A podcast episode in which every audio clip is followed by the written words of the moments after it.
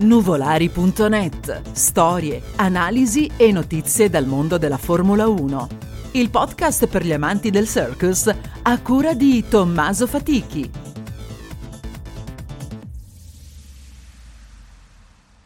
Benvenuti ad una nuova puntata di Nuvolari.net.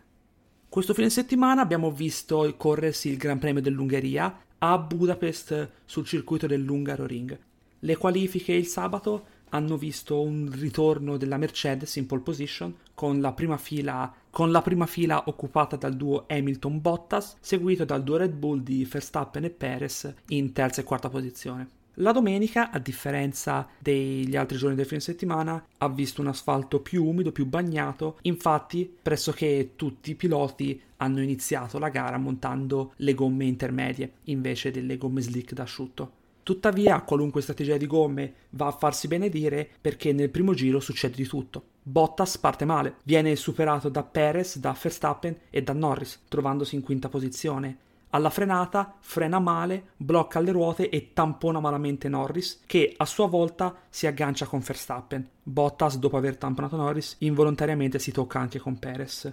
Oltre a ciò, anche nelle retrovie la situazione non è molto migliore. All'entrata della curva 1, Stroll su Aston Martin sbaglia la frenata, si ritrova a tagliare la prima curva e centra in pieno la fiancata di Leclerc, il quale a sua volta si tocca con Daniel Ricciardo mandandolo in testa coda. Pertanto, tempo due curve e già ci troviamo con Ricciardo e Verstappen danneggiati, Perez, Bottas, Stroll e Norris costretti al ritiro. Immediatamente dopo si ha prima una safety car per cercare di rimuovere le macchine e i detriti che tuttavia dopo non molto tempo si trasforma in bandiera rossa e tutte le macchine rimaste vanno ai box per cercare di rimettersi a posto, cambiare treno se necessario e prepararsi ad una nuova partenza da fermo. Tuttavia, anche se siamo a inizio gara, i colpi di scena non sono finiti. Infatti, nel periodo di gara sospesa, la pista è andata asciugandosi. Tutti i piloti sono partiti con gomma intermedia, facendo il giro di formazione con quel treno di gomme. Tuttavia, durante ciò si accorgono che la pista si sta asciugando. Infatti, tutti i piloti, invece di partire dalla griglia, vanno ai box per montare un treno di gomme da asciutto e partire dalla corsia tutti tranne Hamilton. Hamilton infatti si ritrova da solo sulla griglia di partenza, con soltanto la safety car al suo fianco, anzi dietro per meglio dire, partendo sì da solo, sì in prima posizione, ma con gomme intermedie. Questa scelta si rivela fallimentare, infatti dopo solo un giro Hamilton va ai box per montare anche lui un treno di gomme d'asciutto ed è costretto a partire ultimo ed iniziare la sua rimonta. Nel mentre anche Mazepin è stato costretto al ritiro con la sua Haas, infatti uscendo ai box si è toccato con Kimi Raikkonen, il quale è entrato in maniera molto aggressiva nel suo box, toccandolo e piegando la sua sospensione. Infatti il pilota finlandese riceverà una penalità di 10 secondi da scontare in quanto è totalmente l'unico responsabile dell'incidente per qualcosa di non sicuro nella corsia box che è costato il ritiro a Mazepin con Hamilton in ultima posizione che fa giri veloci su giri veloci cercando di recuperare. In testa alla gara si trovano Esteban Ocon su Alpine e Sebastian Vettel su Aston Martin, i quali prendono il largo sui loro inseguitori, aumentando il vantaggio. In terza posizione abbiamo un Latifi su Williams, il quale in tutto questo finimondo era riuscito ad evitare tutti i contatti, tutti i problemi della prima curva e si trovava al, a podio.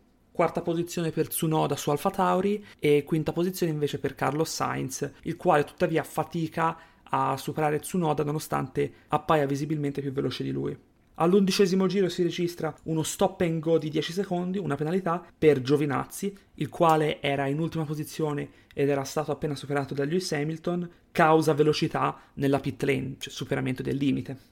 Verstappen è ancora in gara ai limiti della zona punti, tuttavia il contatto con Bottas e Norris ha visibilmente danneggiato la sua macchina, infatti appare molto più lento rispetto al solito o almeno rispetto alle prestazioni a cui la Red Bull ci ha abituati, tanto che fatica per molti giri a entrare in decima posizione con Mick Schumacher sulla Haas che si trovava appunto al margine della zona punti. Ciò nonostante dopo qualche giro, al quindicesimo giro precisamente, eh, lo supera, dandogli anche una buona rotata a dimostrazione che comunque la Red Bull, come era malconcia, faticava a superare in maniera, potremmo dire, pulita. Comunque Verstappen entra in zona punti e per ora ha un punto di vantaggio su Hamilton per quanto riguarda la classifica piloti.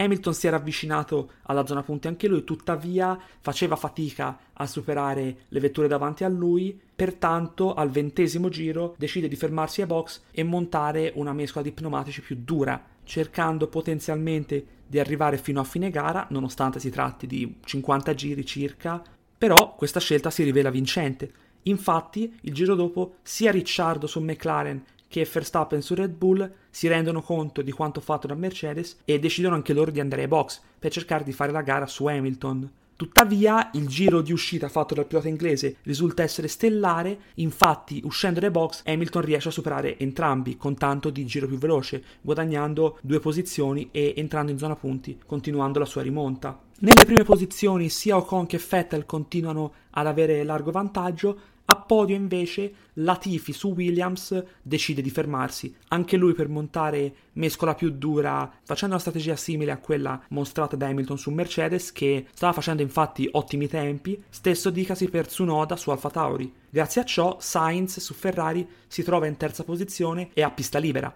Nonostante un suo team radio gli avessero chiesto di andare ai box e fare una strategia pressoché identica a quella che poi faranno Latifi e Tsunoda, alla fine così facendo si rivela fortunata la scelta in quanto adesso il pilota spagnolo ha pista libera e può guadagnare terreno sia sui primi due che su Hamilton e tutti gli altri piloti che lo stanno inseguendo.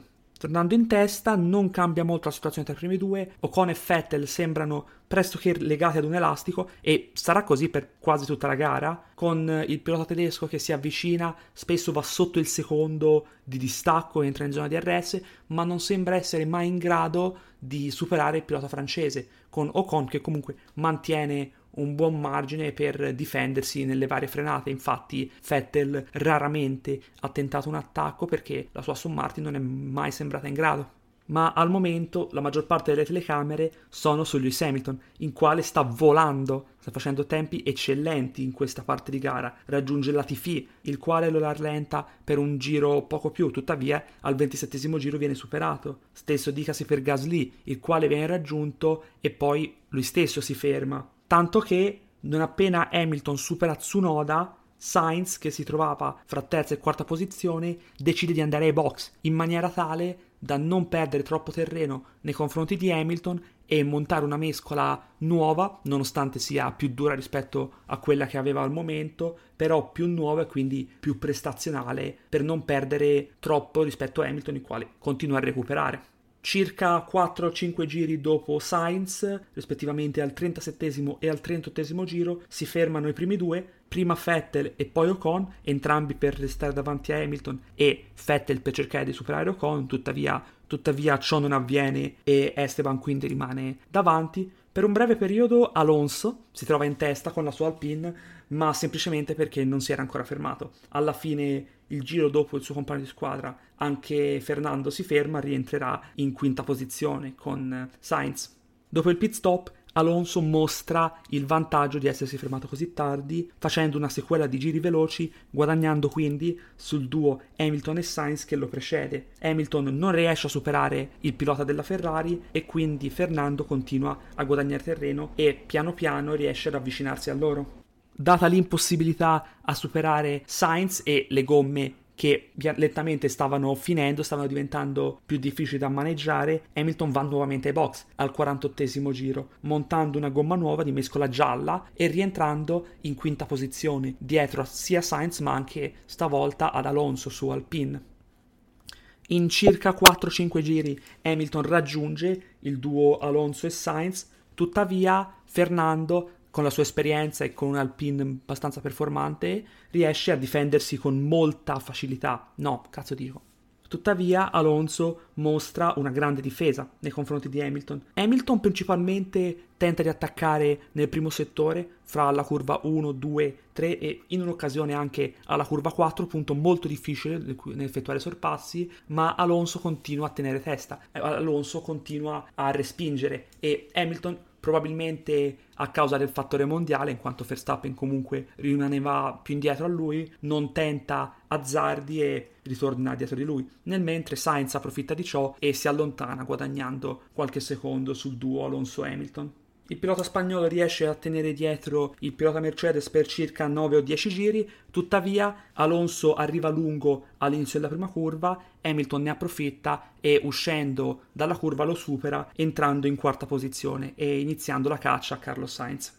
Questa caccia non dura a lungo, infatti Hamilton raggiunge il pilota Ferrari per la terza posizione e, come ha fatto con Alonso, fra la prima e la seconda curva lo raggiunge e lo supera in frenata, approfittando di una minore usura delle sue gomme e semplicemente anche della superiorità Mercedes per quanto riguarda l'ambito prestazionale. Dopo aver superato la Ferrari, Hamilton si mette a caccia del duo di testa, le cui posizioni in tutto questo non erano cambiate molto con Ocon che semplicemente aveva guadagnato qualche secondo in più nei confronti di Vettel, ma niente che lasciasse presagire dei problemi per il pilota Aston Martin.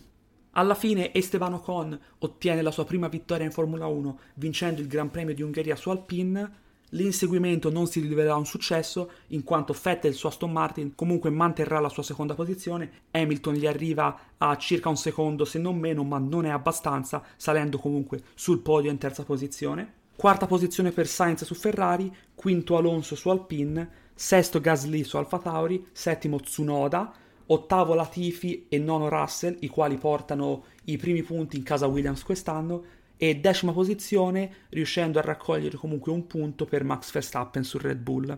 Il punto addizionale e il giro più veloce della gara è stato fatto da Pierre Gasly su Alfa Tauri, il quale è andato ai box in uno degli ultimi giri appunto per cercare di ottenere il punto addizionale, togliendolo invece a Lewis Hamilton che lo aveva fino a quel punto. A seguito di questo risultato avvengono sorpassi sia in classifica piloti che in costruttori, con Hamilton che arriva a 192 punti, superando Verstappen, il quale si stanza a 186 punti, quindi a 6 punti di distacco. Terza posizione rimane Norris con 113, in quanto anche i suoi inseguitori Bottas e Perez hanno marcato 0 punti. Come detto, nel costruttori la Mercedes supera la Red Bull, con 309 punti, mentre la scuderia austriaca si ferma a 290. Terza posizione per la McLaren a 163.